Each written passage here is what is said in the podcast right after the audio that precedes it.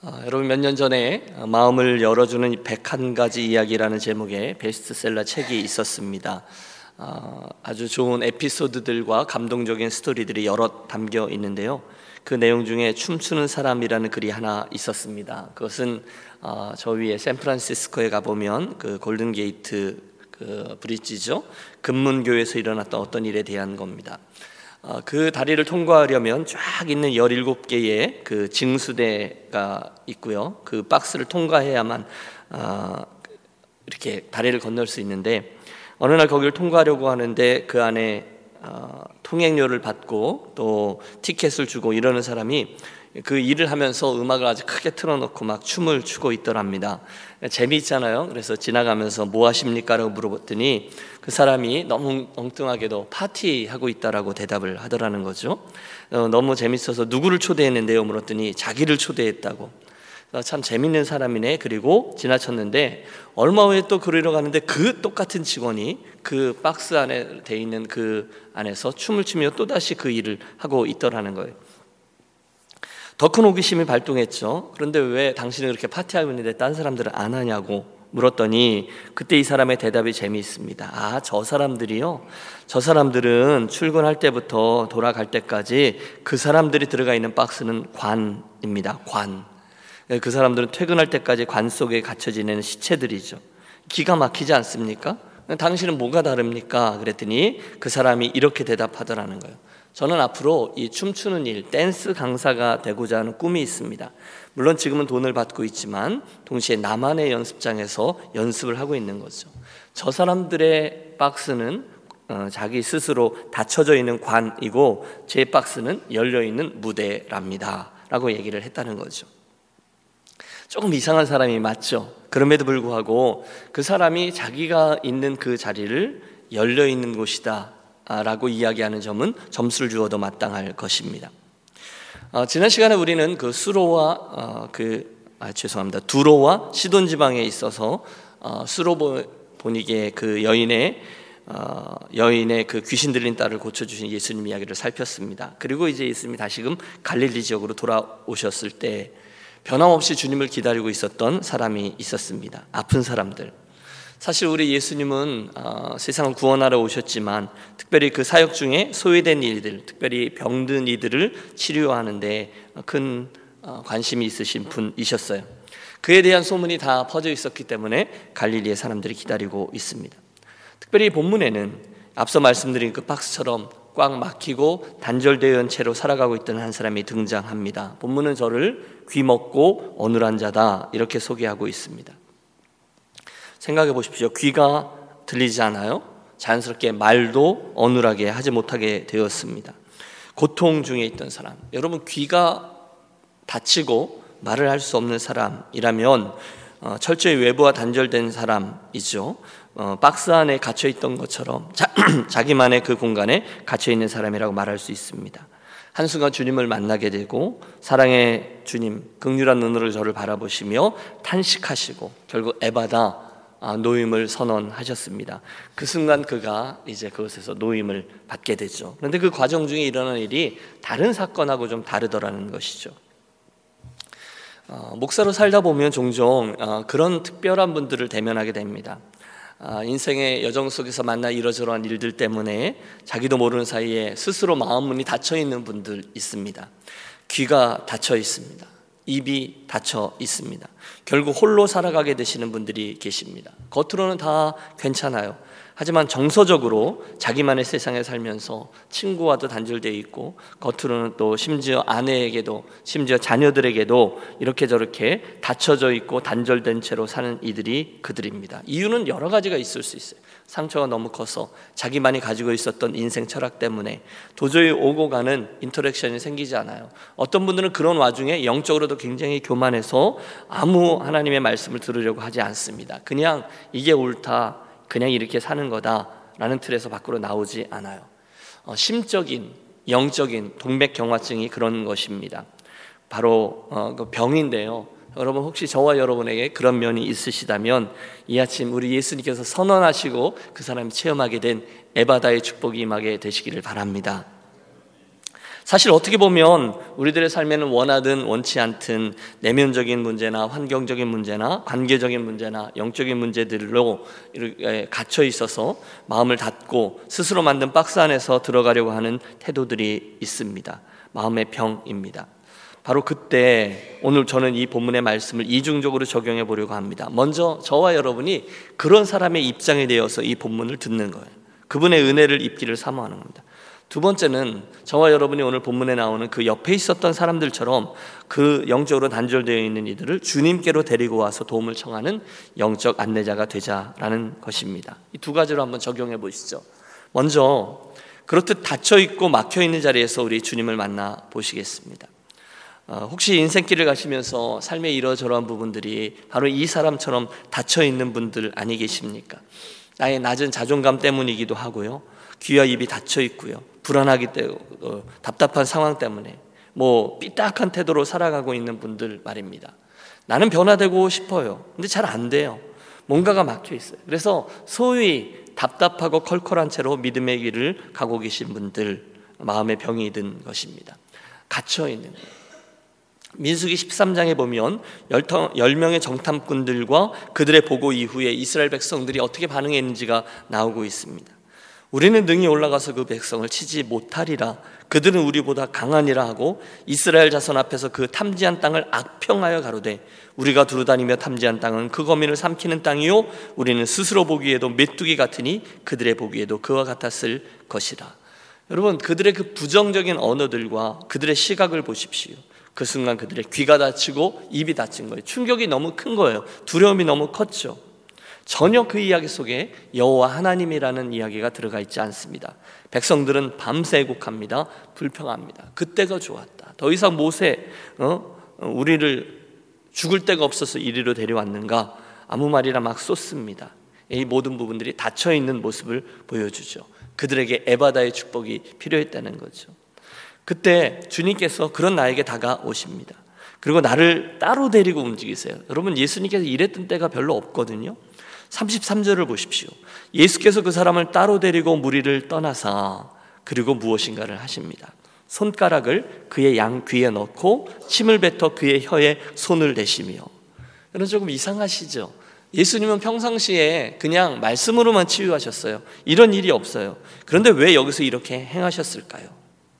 왜 따로 데리고 가셔서 귀를 손가락으로 막으시고 침을 뱉어 그의 혀에 손을 대셨을까요? 이유는 하나죠. 아, 주님은 그 사람과 좀 더 개인적으로 그런 만남을 갖기를 원하셨습니다. 왜 그러셨을까?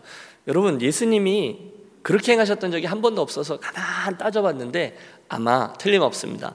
예수님이 아무리 뭘 말씀하셔도 그 사람이 듣지를 못한다고 했잖아요. 그래서 예수님께서 직접 그의 몸에 손을 대고 그런 일을 행하지 않으셨는가 생각합니다. 지난 주간에 우리 양황엽 선교사님이 그런 말씀을 하시더라고요. 그분이 한센인 선교를 하시잖아요. 한센인 선교는 거리가 있으면 안 된다라는 얘기를 한다는 거예요. 인도에 20만 명인가 이렇게 있는 그 나 환자들이 있는데 거기 와서 사역하는 사람들은 다 거리를 두고 한다는 거예요. 가까이 오지 말라고. 기도도 이렇게 멀리서 기도해 주고 또 어, 그의 몸에 손을 대거나 이렇지 않는다는 것입니다. 그런데 그러면 복음이 전달되지 않는다는 것을 본인이 깨달았다는 거예요. 그래서 항상 손을 대고 기도하고 또 가까이에서 같이 음식을 먹고 그렇게 한다는 것이죠. 감동입니다. 예수님이 그랬다는 거예요. 그에게 퍼스널로 터치를 했습니다. 그리고는 하늘을 우러러 탄식하셨어요. 탄식이 뭐죠? 안타까워서 우시는 거죠. 그리고 그에게 이르시되 에바다 선언하시니 열리라라는 뜻입니다. 에바다 열리라. 그리고 바로 그 순간 그의 귀가 열리고 혀에 맺힌 것이 곧 풀려 말이 분명하더라. 할렐루야. 기적이죠. 그러나 예수님 편에서 보면 아무 일도 아니에요. 왜냐하면 당신이 창조주이시니까 그의 몸을 지으셨던 분이 그분이시니까. 여러분 이 이야기를 우리가 어떻게 적용할 수 있을까요? 이런 생각을 해보았어요. 여러분 분명히 우리 주님은 저와 여러분을 지으신 창조주이시기 때문에 저와 여러분에게 닫혀져 있는 부분 또 어, 그런 눈과 귀를 여실 수 있음을 우리는 믿습니다. 그렇다면 우리가 할 일은 가만히 있는 거죠. 그분의 그 손길을 거부하지 않는 거예요. 그대로 받아들이는 거예요. 예수님 다가오실 때가 있어요. 저의 귀를 만지실 때가 있어요. 저의 입에 손을 댈 때가 있어요. 그때 왜 이러세요? 손으로 탁 쳐버릴 수 있습니다. 여러 이유로요. 뭡니까 이게? 이렇게 하지 마십시오. 어, 이런 식으로 하십시오. 그럴 때가 있다는 거예요. 그러나 그러면 안 된다는 거죠. 예수님께서 저와 여러분에게 무엇을 행하시든지 주님 저를 뜻대로 하십시오라고 순종하는 것이 옳습니다. 종종 보면 입으로는 주님 저를 고쳐주세요. 주님 저를 만져주세요. 주님 제 길을 열어주세요. 라고 말하지만 실제로는 별로 원하지 않는 분들이 계십니다. 어떤 분들은 자기도 모르는 사이에 주님의 그 간섭과 고치심을 기대하지 않는 것을 선택합니다. 왜? 그런 걸 안 해봤거든요. 그분이 나에게 은혜를 베푸시러 다가오신다는 것을 생각해 본 적이 없거든요. 기대해 보지도 않았거든요. 그때 에바다의 축복은 나의 것이 될 수 없습니다. 어, 하고 거절할 수 있다는 거예요.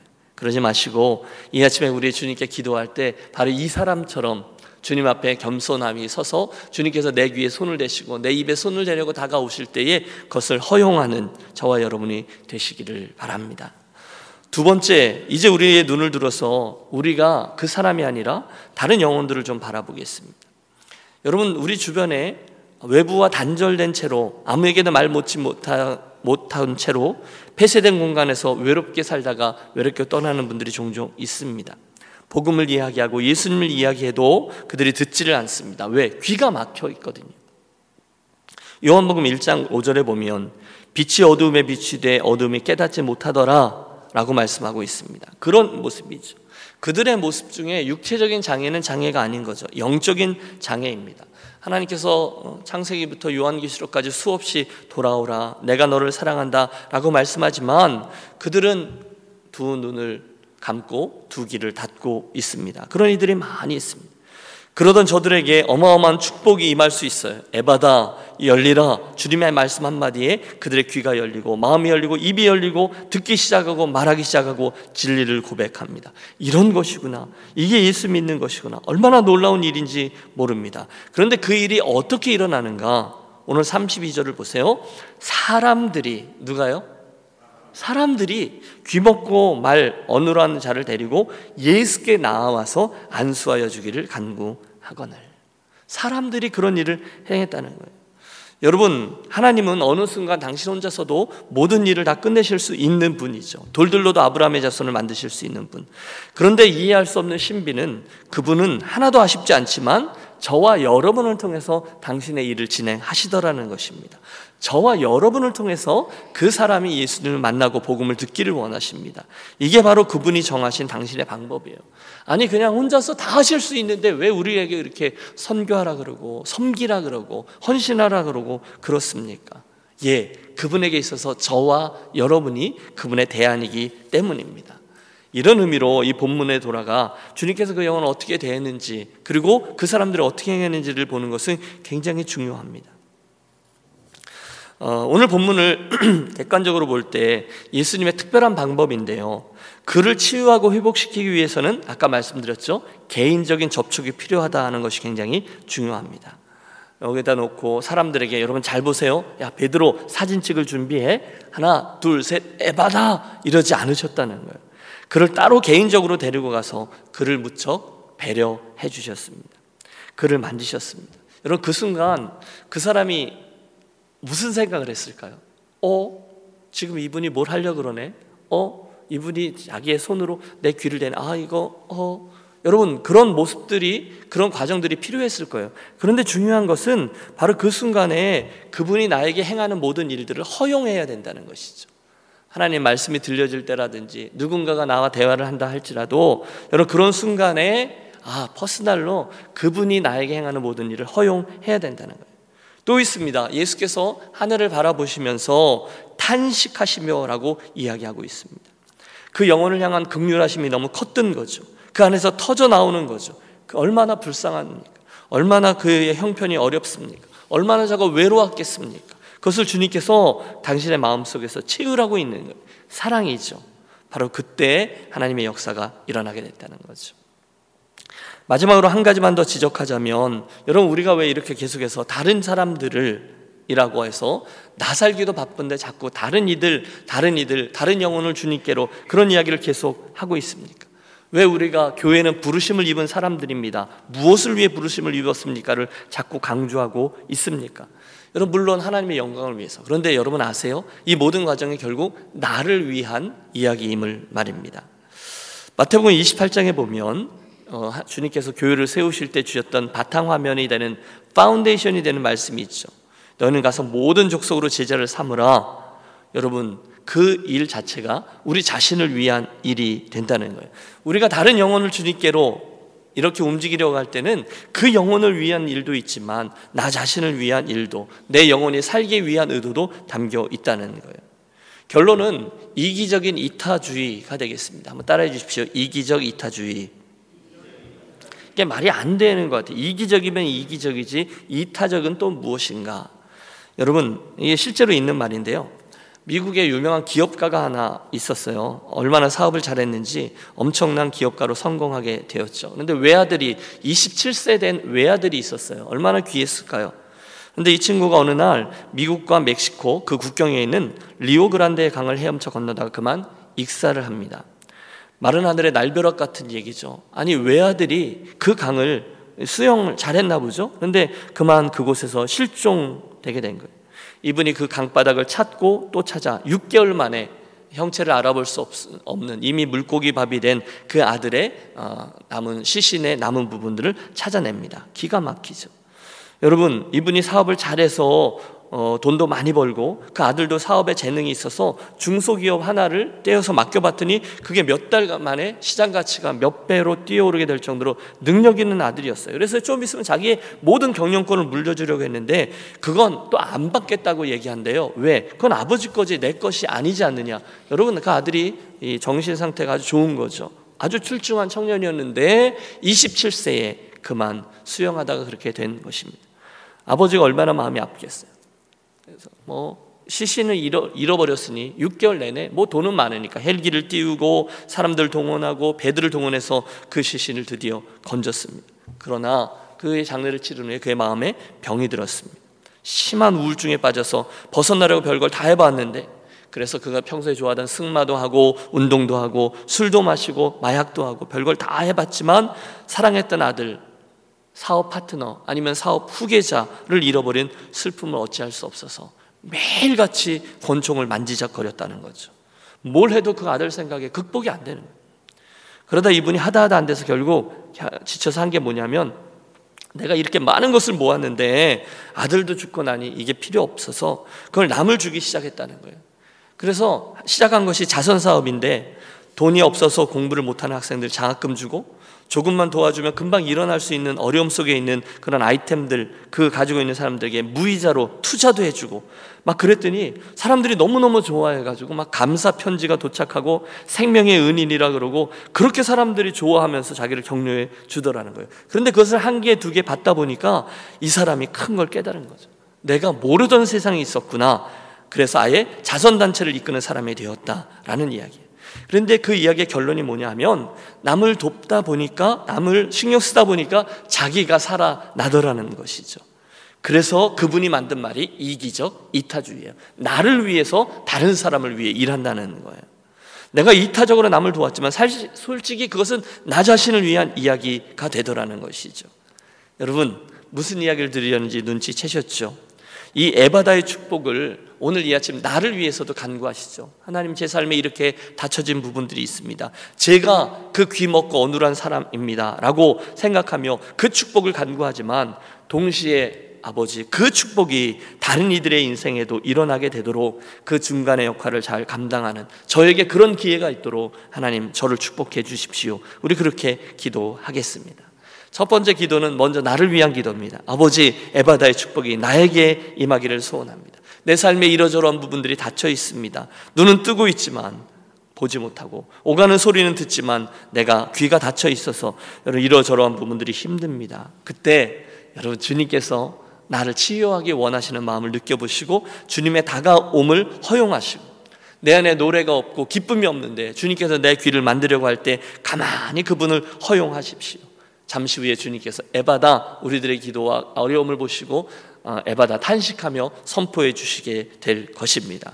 두 번째 그 에바다의 축복이 아버지 나뿐이 아니라 내 사랑하는 아이에게 그리고 또 내 사랑하는 가족들에게 이웃들에게 바로 그 축복들이 임하는 복을 허락해 주십시오. 내가 그를 위해서 기도합니다. 주님 그에게도 에바다라고 말씀해 주십시오. 여러분 간절한 마음으로 구하겠습니다. 그때 주께서 이 아침 에바다의 축복으로 저와 여러분과 함께 해 주실 것을 믿습니다. 기도하겠습니다. 하나님 아버지 오늘 마가복음에서 주신 말씀대로 사랑하는 유년 가족들에게 이렇게 저렇게 닫혀지고 또 눌려 있고 해결되지 않은 부분들이 있다면 이 아침 이 말씀 그대로 에바다 선포하여 주셔서 하늘이 열리고 우리들의 입과 귀가 열려서 주님의 큰 은혜로 변화되는 우리 모두 되게 해 주시옵소서. 답답한 심령, 컬컬한 심령, 이것저것이 묶여 있거나 매여 있거나 닫혀 있거나 갇혀 있거나 하는 심령들에게 아버지 긍휼을 베풀어 주셔서 이 아침 본문에 나온 사건 그대로 한 분한 분에게 다가가 주시고 그들의 손을 이끌어 개인적으로 만나 주시고 우리들에게 주의 손을 대셔서 탄식하며 불쌍히 여기시며 에바다 축복해 주심으로 말미암아 우리가 본문에 나오는 그 사람처럼 모든 것이 열리고 풀려지는 기적을 체험하는 이 아침 되게 하여 주옵소서. 더 나아가 우리가 그런 선한 축복의 통로가 되어 내 주변에 있는 이들에게 내 사랑하는 가족들에게 에바다의 축복을 가져다 주고 전달하는 그런 사명자 역할을 잘 감당하는 우리 모두 되게 주옵소서. 에바다의 축복을 구하는 이 아침 되기를 소원하며 존귀하신 주 예수 그리스도 이름으로 기도하옵나이다. 아멘. 우리 함께 기도하고 오늘 하루를 시작하겠습니다. 여러분 우리의 인생과 우리의 주변에 에바다의 축복을 구하면서 기도하겠습니다. 어, 다음 주간에 열려질 우리 두 개의 큰 사역이 있죠. 3040 우리 담임 목사 컨퍼런스들을 위해서 기도해 주시겠습니다. 다음 주말에 열릴 우리 지방의 연합 성회를 위해서 기도하겠습니다. 그리고 우리 교우들 가운데 어, 주, 우리들의 중보가 필요한 분들과 우리가 섬기는 선교사님들과 선교지를 위해서 우리 함께 기도하며 이 아침 나아가도록 하겠습니다.